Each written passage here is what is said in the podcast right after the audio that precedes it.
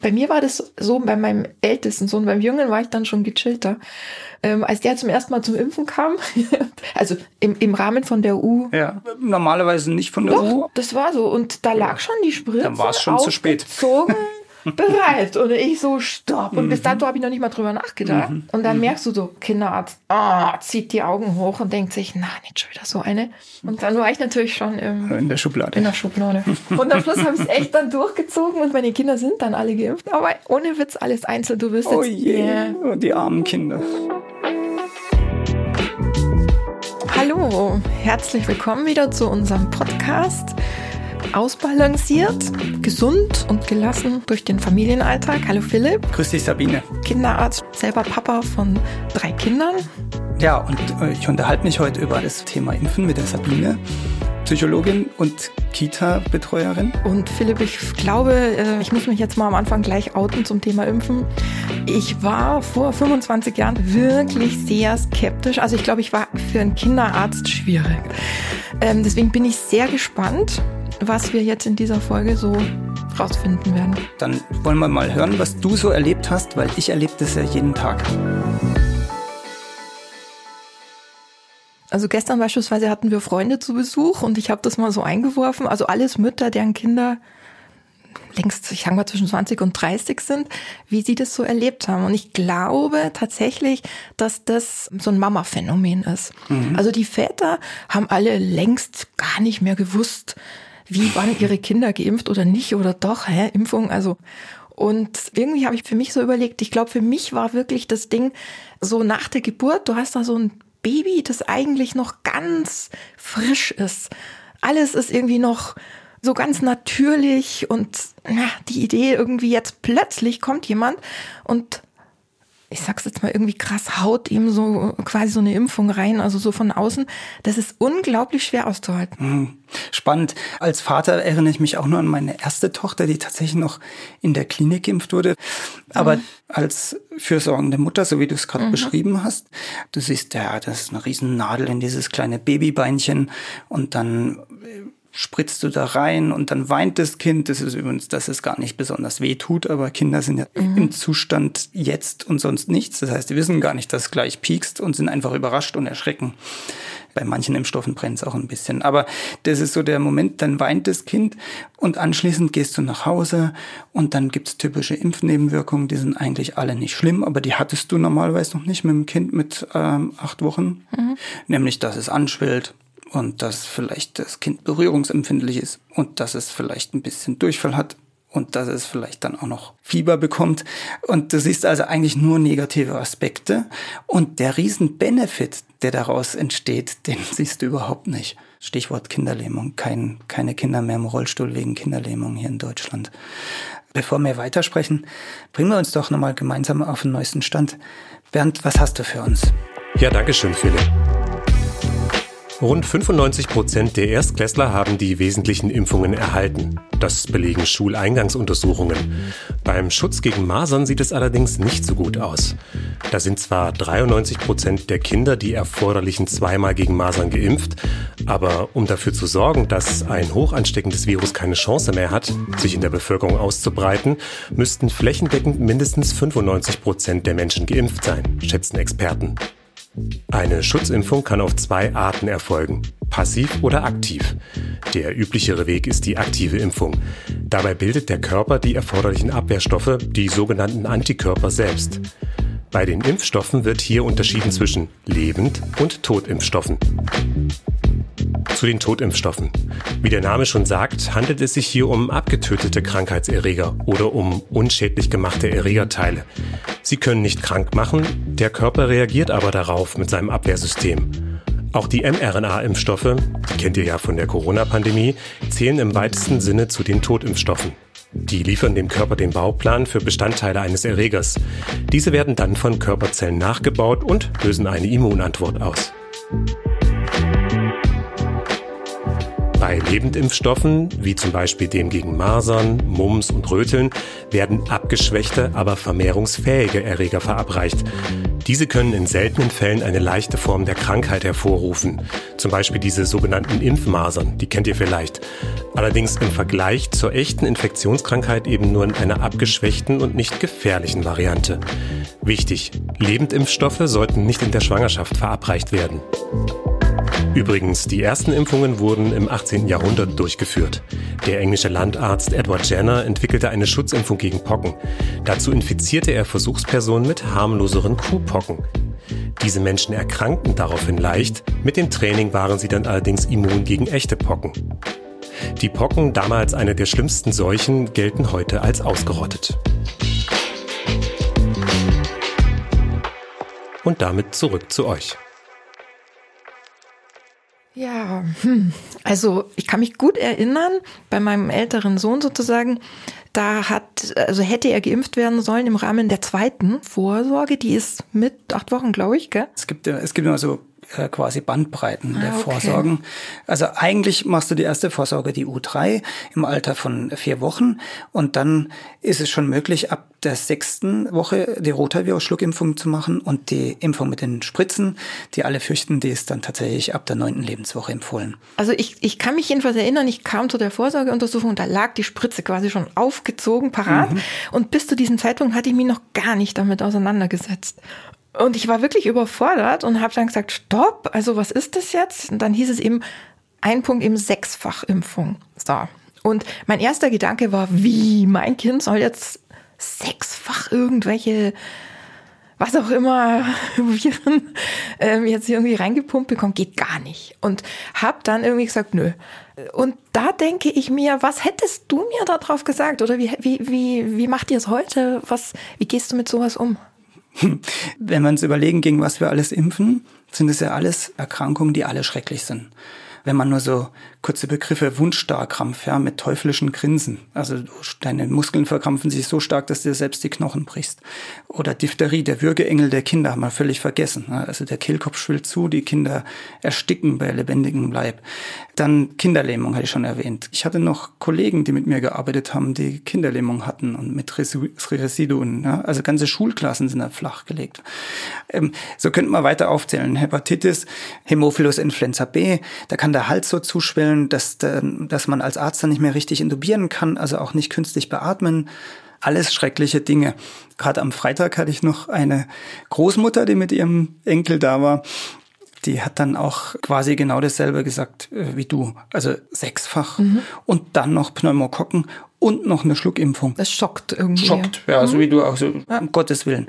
Das ist aber falsch rum gedacht, weil du das Kind ja in dieser Lebensphase, wo es so klein ist, schützen musst. All diese Dinge, die ich gerade so angerissen habe, die werden besonders gefährlich für besonders kleine Kinder. Und das ist es deswegen so, weil die, das Immunsystem äh, hat eine angeborene Komponente, die kann sich einigermaßen gut wehren und es hat eine lernende Komponente.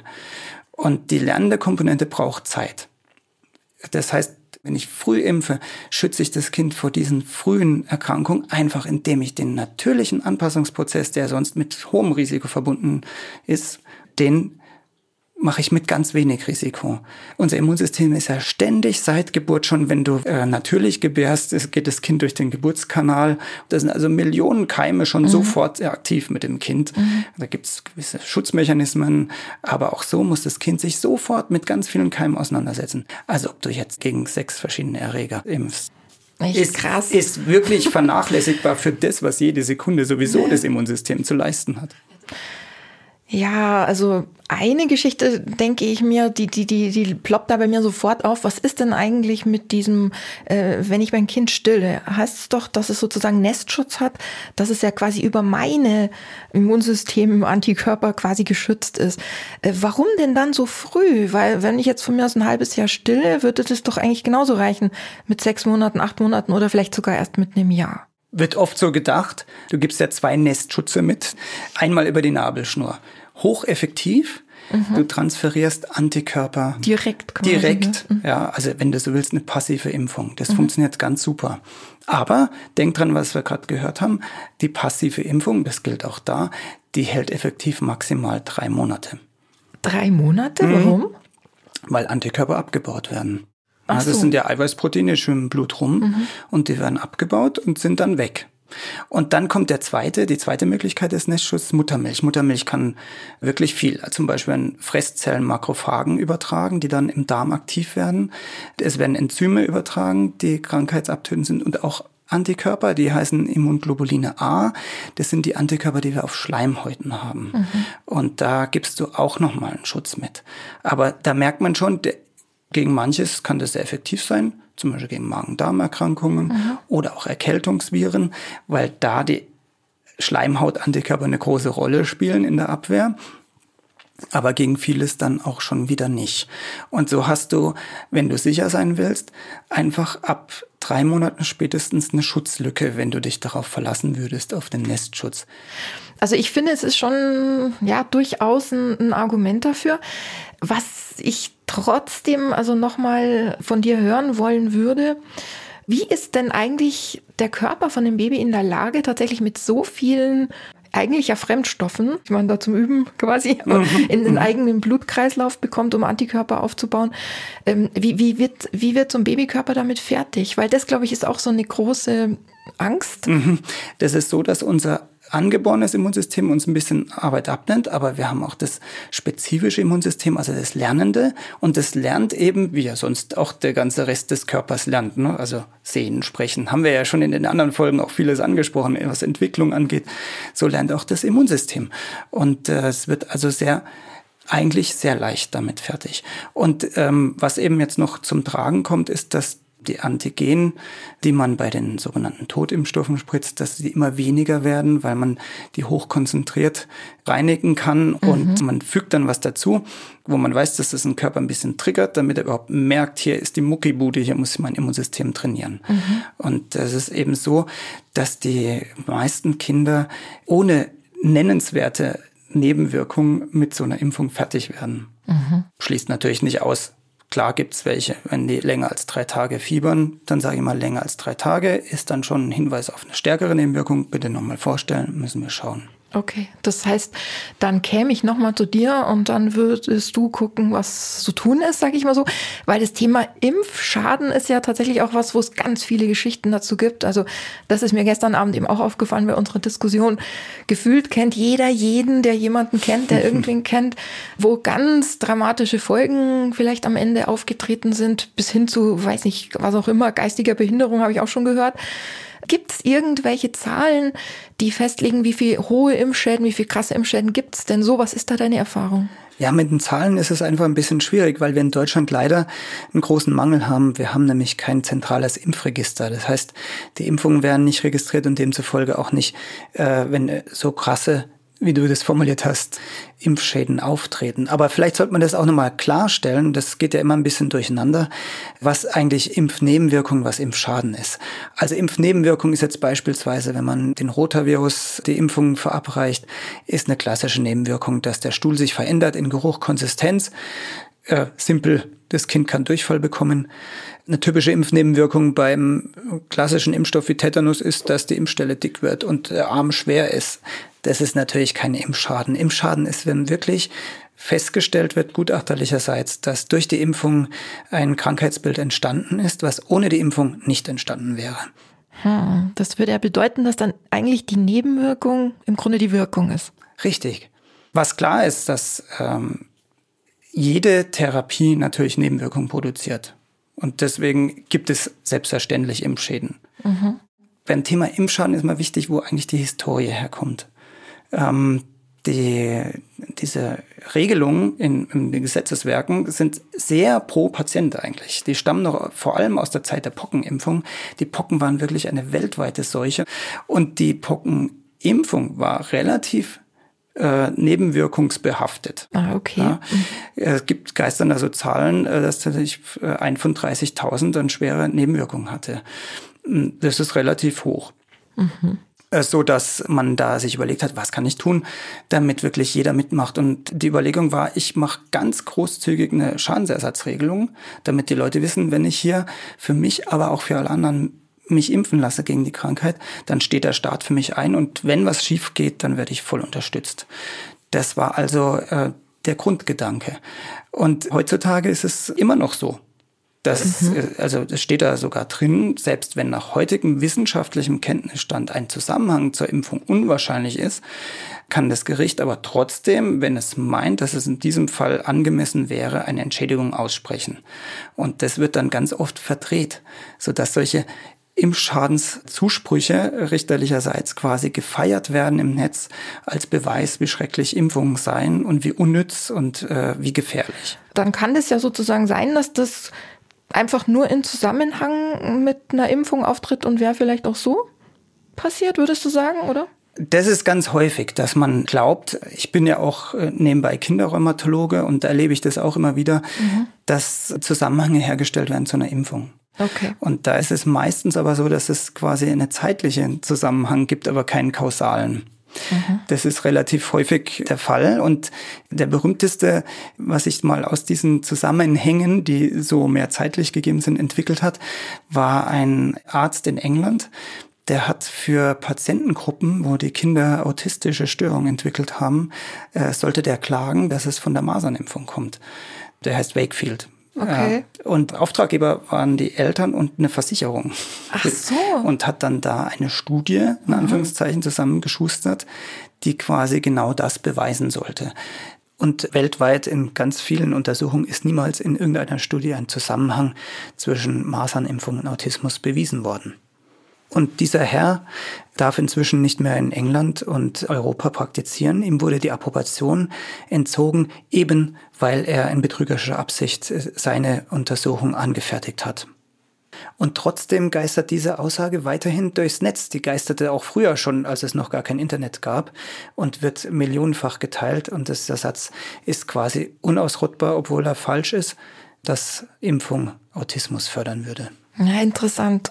Bevor wir jetzt weiterreden, aber möchte ich nochmal an dieser Stelle einen kurzen äh, Stopp setzen. Also gerade wenn es um die Impfung geht, erst recht beim eigenen Kind, dann ist doch sehr viel Emotion und Leidenschaft oft in den Debatten, oft nicht so sachlich, wie man sich wünschen würde. Und im Internet findet man dann auf jede Frage auch eine Antwort. Ganz oft ist es da aber so, dass man erstmal schauen muss, wer informiert denn da zum Thema? Was gibt's denn da? Es gibt da Videos und da gibt's Verschwörungstheorie von Überwachung per Mikrochip oder dass man resettet wird. Molkereifachleute sind äh, quasi Internetgrößen zum Thema, was, warum Impfungen so schlecht sind. Solche Absurditäten sollte man beachten und deswegen ganz wichtig, wichtig beim Lesen, Anschauen, bitte gucken, ist es ausgewogen? Welche Maßnahmen werden beschrieben? Sind die Autoren, stellen die beide Seiten dar, äh, sagen die, wie gut eine Maßnahme wirkt, vergleichen sie äh, den Nutzen gegenüber gar keiner Maßnahme, dann ist das alles sehr gut, da könnte man sich drauf verlassen. Äh, versucht euch aber jemand irgendwie zu beeinflussen und das Gefühl hast, hier wird nur negativ, egal in welche Richtung argumentiert, dann Vorsicht, dann lieber die Finger weg. Also wenn ihr unsicher seid, ganz klar, fragt lieber Ärztin oder Arzt eures Vertrauens und besprecht das Thema in Ruhe. Verlasst euch da nicht auf die ganz, ganz vielen Quellen. Also wenn man Thema Impfen eintippt im Internet, kommen ganz viele Suchergebnisse und es ist ganz schwierig, da die seriösen rauszufiltern.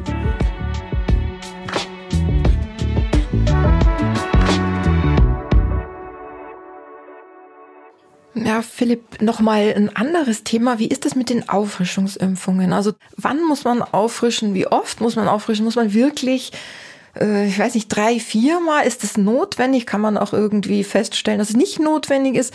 Also was ich so mitkriege, ist da auch ganz viel ähm, Unsicherheit oder Fragezeichen oder Skepsis. Mhm, weil es oft auch so ein bisschen durcheinander gerät. Also mhm. Auffrischung, so eine typische Auffrischungsimpfung ist zum Beispiel zur Einschulung nochmal Tetanus, Diphtherie, Keuchhusten impfen. Das, weil du sagst, wird, wird oft tatsächlich übersehen. Ja, ist ja auch klar. Jetzt war das Thema Impfen so abgeschlossen als Block und dann kommt ja was ganz Aufregendes, nämlich das Kind kommt in die Schule und mhm. dann gibt's viele neue Dinge. Äh, da denkt ja keiner, dass man dann da noch den, äh, diese Impfung auffrischt. Ach, das hat mit dem Schulanfang zu tun. Na, so willst du Oder vom Alter her, oder? So empfiehlt die WHO. Ah, okay. äh, Background ist dazu vor allem die Keuchhustenkomponente, die drin ist, weil da ist egal, ob du erkrankst Aha. oder impfst hält der Impfschutz oder der Krankheitsschutz, wenn man so will, maximal sieben bis zehn Jahre. Und dann bist du wieder ungeschützt. Das heißt, die Antikörperspiegel fallen ab. Ja, bei, bei Keuchhusten ist es auch so, dass wir gar nicht gegen die Bakterien impfen, sondern gegen das Gift, was die produzieren, was eben die Symptome dann hervorruft. Und äh, das ist so ein klassisches Beispiel, was man ganz oft hört, auch von Eltern und teilweise auch von Großeltern. Also ich habe ja auch Keuchhusten gehabt. Äh, so, ich brauche das nicht. Und äh, so äh, unterliegt man diesem Irrglauben, der Körper äh, produziert eben nicht endlos Schutz gegen Keuchhusten, wenn er keinen Kontakt mehr hatte, zumal es oft zum Erwachsenenalter eher ein zäher, nerviger, dauertrocken Husten ist. Ja, also länger als zwei Wochen muss man mal dran denken, aber der macht ja relativ wenig, während er aber dem, dem Säugling äh, lebensbedrohlich ist. Und deswegen sagt die WHO auch, mach nochmal einen Schutz.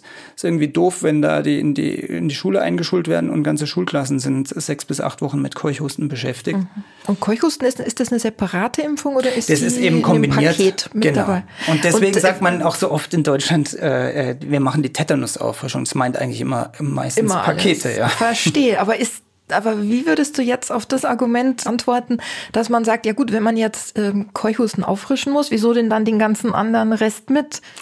Verständlich, wenn man jetzt so erstmal mhm. auf eine Krankheit fokussiert. Allerdings ist es natürlich auch wichtig, dass wir gegen die anderen Krankheiten, und da ist eben gewichtet, deswegen gibt es ja so Impfschemata, mhm. die variieren auch von Land zu Land ein bisschen vom Zeitpunkt und vom Inhalt, aber im Grund genommen, wenn man so schaut, sind die eigentlich alle gleich. Ja, und was man da jetzt beispielsweise mit auffrischt, ist ja Tetanus und Diphtherie hatte ich ja eingangs schon gesagt, fürchterliche Krankheiten fordern weiter unheimlich viele Millionen Todesopfer auf der Welt. Und wir sind froh, dass wir die da gleich mit auffrischen.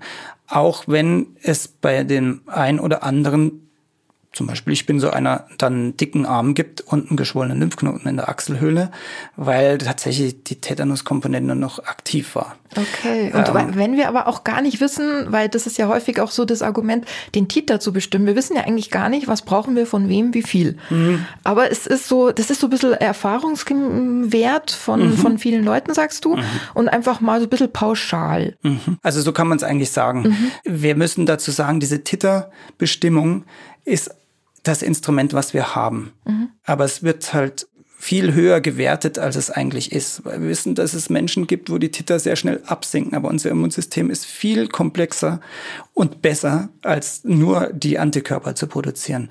Wir haben ja sogenannte Gedächtniszellen, die dann aufwachen, äh, wenn eine Infektion kommt und die dann wieder Schutz produzieren. Wir haben auch Menschen, die ganz hohe Titer immer haben. Und das wird von beiden Seiten kommt immer so, also von denen, die nicht impfen wollen, sagen, ja, ich kann ja erstmal einen Titter bestimmen und mal schauen, ob ich das überhaupt brauche, als auch wiederum von beispielsweise Pharmafirmen, die sagen, also bei meinem Impfstoff ist der Titter aber viel höher als bei äh, von Firma XYZ. Mhm. Und da sage ich mal, das primär mal egal. Wir wissen einfach aus der Immunologie, dass Impfungen regelmäßige Auffrischungen brauchen und dass wiederum spezifische Titerhöhen relativ wenig Aussagen über den Schutz. Ja, du kannst nur sagen, an dem Tag X, wo ich Blut abgenommen habe, da hatte ich den und den Titel, das macht eine Ansteckung unwahrscheinlich. Ich bin mhm. zum Beispiel einer, der hat in seinem Leben erst drei Hepatitis B-Impfungen bekommen, auch noch mit einem vogelwilden Impfschema. Eine im Freiwilligen Sozialen Jahr, Uniklinik Freiburg. Dann äh, zweite im Studium an der Betriebsmedizin an der mhm. Universität. Und die dritte habe ich dann für eine Fernreise. Mhm. Äh, das normale Impfschema ist natürlich innerhalb äh, eines Jahres machst du das voll. Ja. Ich habe ein, äh, immer noch einen Hepatitis B-Titter. Und daran siehst du, dass man eigentlich sagen kann, er braucht nicht braucht man nicht auffrischen. Aber ich habe eine Mitarbeiterin, die hat gar keinen, obwohl sie schon 20 Impfungen bekommen hat. Und wir wissen, dass trotzdem beide vermutlich Schutz haben. Interessant. Ja. Also verlässt man sich lieber darauf, äh, auf, auf die quasi Daten, die uns vorliegen aus der jahrzehntelangen Erfahrung, wann es Sinn macht zu impfen und hat dabei epidemiologische Situationen wie Einschulung, neugeborenes Kind im Haushalt oder anderes eben benutzt man und dann platziert und sinnvoll die Auffrischimpfung zu setzen. Okay, das heißt aber auch im Umkehrschluss, dass wenn ich jetzt beispielsweise mal verpasst habe, ähm, zum Beispiel Tetanus-Auffrischimpfung zu machen, obwohl sie in meinem Impfpass steht und ich komme ein Jahr später, dass ich nicht wieder anfangen muss mit Grundimmunisierung. Genau hast du messerscharf aus meiner Geschichte geschlossen. Ja, ja, ja. So ist okay. es. Jede Impfung zählt. Mhm. Das ist ein Irrglaube, der leider auch im medizinischen Bereich immer wieder verbreitet wird. Oh, Ihre Zeckenimpfung ist 20 Jahre her, dann müssen wir nochmal neu anfangen. Ist falsch. Ach, so brauchst du nur eine, ist wieder aufgefrischt. Und deswegen habe ich gesagt, es wird immer so ein bisschen durcheinander geworfen. Ja. Wir haben erst diese Grundimmunisierung, das sind meistens drei Impfungen. Mhm auch mit gewissen Zeitabständen, weil wenn du zu schnell bist, dann, dann gibt es keinen Trainingseffekt, ist irgendwie klar. Ne? Also mhm. das macht man ja im Sport genauso. Mhm. Und so ist es mit dem Immunsystem auch. Und danach, nach dieser Grundimmunisierung, das eben die berühmten drei Antigenkontakte, dann frischt man in größeren Abständen auf. Mhm. Also irgendwie bin ich jetzt total verwirrt, was ähm, die Dauer von so Impfungen angeht. Es gibt doch tatsächlich auch lebenslang wirksame Impfungen. Also bei den lebenslang wirkenden, die gibt's tatsächlich. Das sind die Lebendimpfstoffe auch. Ich sage jetzt gleich in aller Regel, weil es zum Beispiel äh, diese Rotavirus-Schluckimpfung ist auch eine Lebendimpfung, aber die hinterlässt vermutlich keinen lebenslangen Schutz. Aber Lebendimpfstoff ist nicht so harmlos, oder? Dachte ich. Also, Lebendimpfstoffe sind tatsächlich die Erreger, aber in einer abgeschwächten Variante. Mhm. Der, der, typische, den dann alle Eltern kennenlernen, mhm. hoffentlich, weil es eine ganz, ganz wichtige Impfung ist, ist die Masern-Mumps-Röteln-Impfung. Und da ist es eben so, dass, die, dadurch, dass man die Impfkrankheit durchmacht, reagiert der Körper eben mit bleibender Immunität. Das ist der große Unterschied. Okay, aber nur am Anfang eben dreimal oder zweimal? Wie oft muss man sich impfen lassen, um ja, das quasi dem, zu trainieren, sagst du? Aus dem jetzt Gesagten folgt bei den Lebendimpfungen, Masern, Mumps, Röteln, müssen wir eigentlich nur einmal impfen, weil du dann ja die Krankheit durchmachst. Und, und in der abgeschwächten Form trotzdem lebenslangen Schutz behältst. Aber circa acht Prozent der Kinder und Jugendlichen, die geimpft werden, die entwickeln eben keinen lebenslangen Schutz nach einer Impfung. Und genau für die acht Prozent brauchen wir die zweite Impfung. Und deswegen ist diese zweite Impfung, hatten wir eingangs gehört, dass Deutschland so schlecht ist, ist die so wichtig, um mhm. diese Krankheit zu eliminieren. Aber vielleicht auch so, dass viele sich denken, naja, einmal reicht, oder? Also, dass es vielleicht deswegen ja. auch das Problem ist, warum die ich, Auffrischungsimpfung? Da glaube ich eher, dass das so eine Folge unserer Impfschema ist in Deutschland, dass das vergessen wird. Man hat so das Gefühl, äh, dann ist es fertig. Okay. Und dass dann mit 15 Monaten bis zum zweiten Geburtstag nochmal eine Impfung kommt, wird dann gern vergessen. Und jetzt hätte ich doch noch eine ganz zum Abschluss eine Frage, die mich persönlich interessieren würde. Hast du denn in deiner 20-jährigen Berufslaufbahn schon einmal erlebt, dass du zwei Eltern vor dir sitzen hattest, die sich bei dem Thema uneinig waren und tatsächlich vor dir ähm, tatsächlich angefangen zu diskutieren? Also das erlebt man leider ziemlich oft. Echt? Äh, seltener tatsächlich, dass beide da sind und dann äh, beide diskutieren, aber dass die Mutter oder der Vater sagt, ja, jetzt die Mama oder der Papa ist nicht da, aber die wollen das eigentlich nicht so. Und letztlich ist es so, dass höchstrichterlich entschieden ist, äh, wenn sich Eltern uneins sind, dann ist es legitim, äh, dem Elternteil zu folgen, was der STIKO-Empfehlung folgen würde. Veto. Das ist aber wirklich mhm. schwierig in der Praxis umzusetzen. Da gibt es ja. sicherlich keine Patentlösung und man tut dem Kind letztlich auch nichts Gutes, wenn man hier quasi im, im Sinne des einen agiert und den anderen auf der Strecke lässt. Das führt ganz sicher zu viel Konflikt und Streit. Und manchmal bin ich auch froh drum, äh, ich hatte mal eine Familie, die haben, da war das so ähnlich und dann habe ich der Mutter nochmal erklärt bei irgendeinem Termin, warum wir das dann jetzt eigentlich beim Baby so früh impfen und so mhm. weiter. Und der Vater wollte nicht, weil er so schlimm Neurodermitis hat und Impfen ja Neurodermitis auslöst, meinte er. Mhm. Und dann sagte die Mutter, aber jetzt habe ich das alles verstanden, das müssen wir einfach machen, wir müssen jetzt impfen.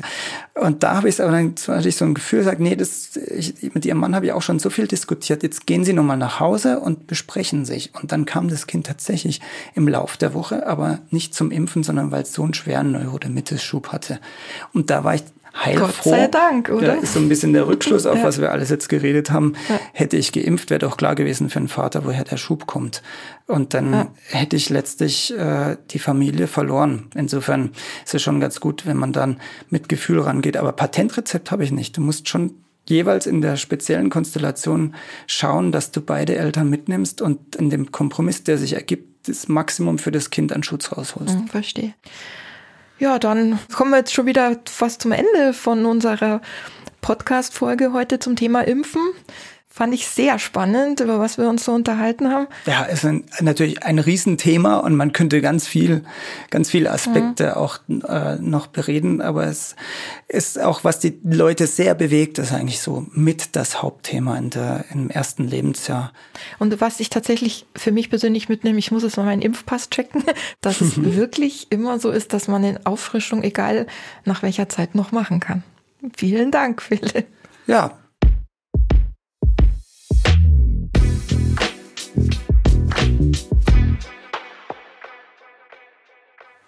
Nach so viel Informationen hört euch unser Gespräch vielleicht gern ein zweites Mal an. Das war wirklich dicht gepackt.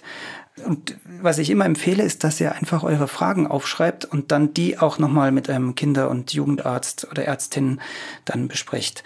Wenn ihr mehr wissen wollt, gibt es auch ganz interessante Webseiten, zum Beispiel von der Ständigen Impfkommission beim Robert Koch Institut, weil da immer aktuelle Informationen stehen, Stichwort Impfkalender. Der bleibt ja nicht immer gleich, sondern ändert sich im Laufe der Zeit durchaus einmal und manchmal sogar wird weniger geimpft als vorher. Was auch spannend ist, da die Rubrik Wahrheit auf Impfmythen, das findet ihr dann auf der Website vom RKI unter Schutzimpfung und 20 Einwände. Und äh, eine Seite, wo ich selber auch gern drauf gehe, ist beim Paul-Ehrlich-Institut.